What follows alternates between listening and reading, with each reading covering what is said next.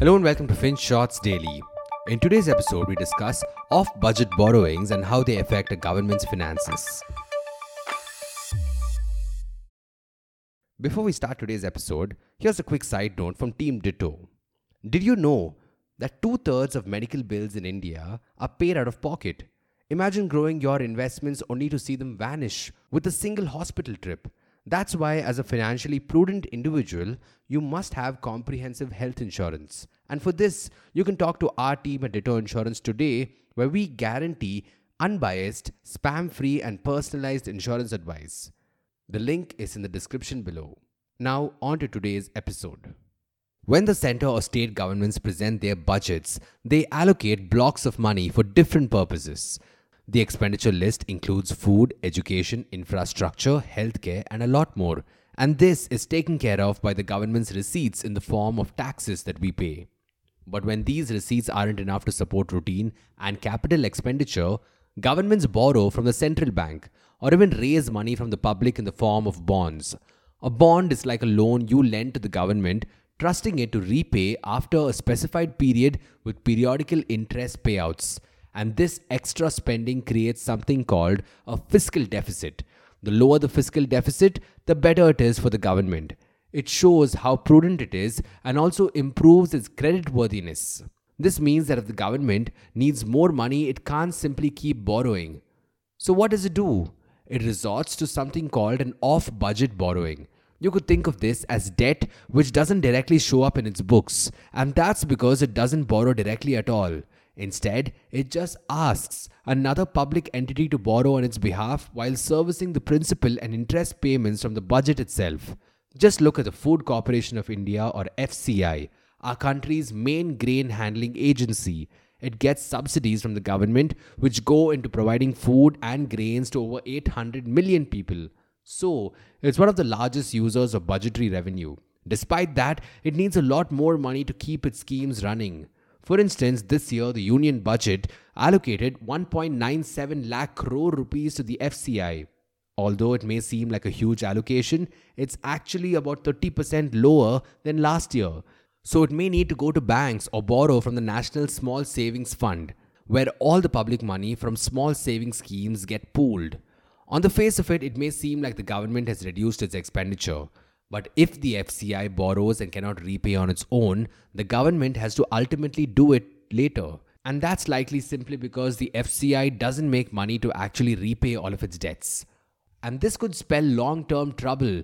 But when you have debt and it doesn't show up on the books, it makes things less transparent. Governments could go into a debt spiral, making it a perfect recipe for hindering future growth. A recent paper by the Center for Social and Economic Progress, or the CSEP, throws light on how off budget borrowings may have gotten states to go off their debt tracks. For context, Andhra Pradesh and Telangana, two southern states, are major off budget borrowers, and their debt to GDP ratios for FY21 are mostly underestimated because they only consider direct borrowings. But if you consider off budget borrowings, these ratios go up by close to 10%. So, what's the way out of this hazy problem, you ask? Well, one way to increase transparency could be by leveling up inconsistent accounting practices.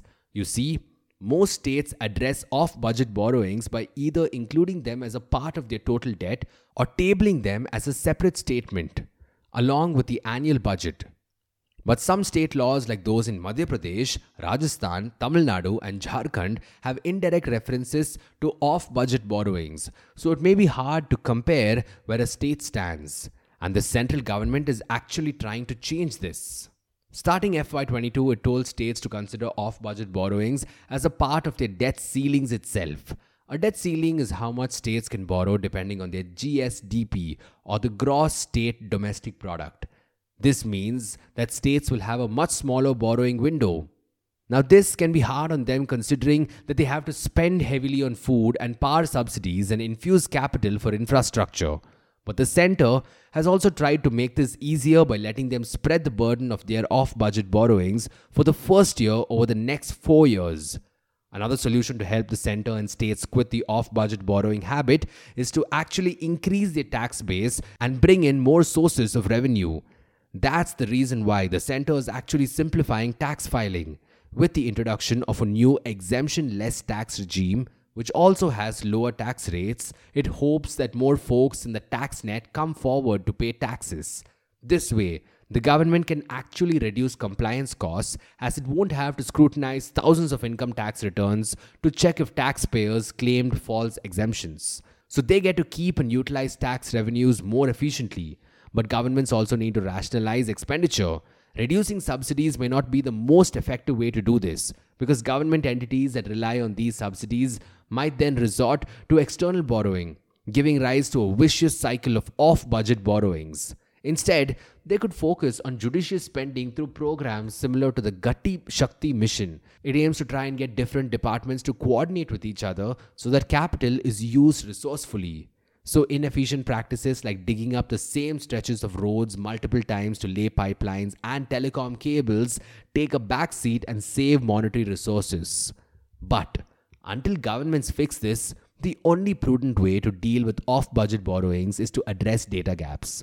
A clear reconciliation between how much governments are borrowing versus how much they're disclosing could be the first step towards tackling the bigger problem at hand. With clarity, reducing off budget borrowings will naturally follow. Thank you for listening to today's episode. And if you want to share your feedback or suggestions, do drop us an email to hi at the rate finshots.in. Until next time.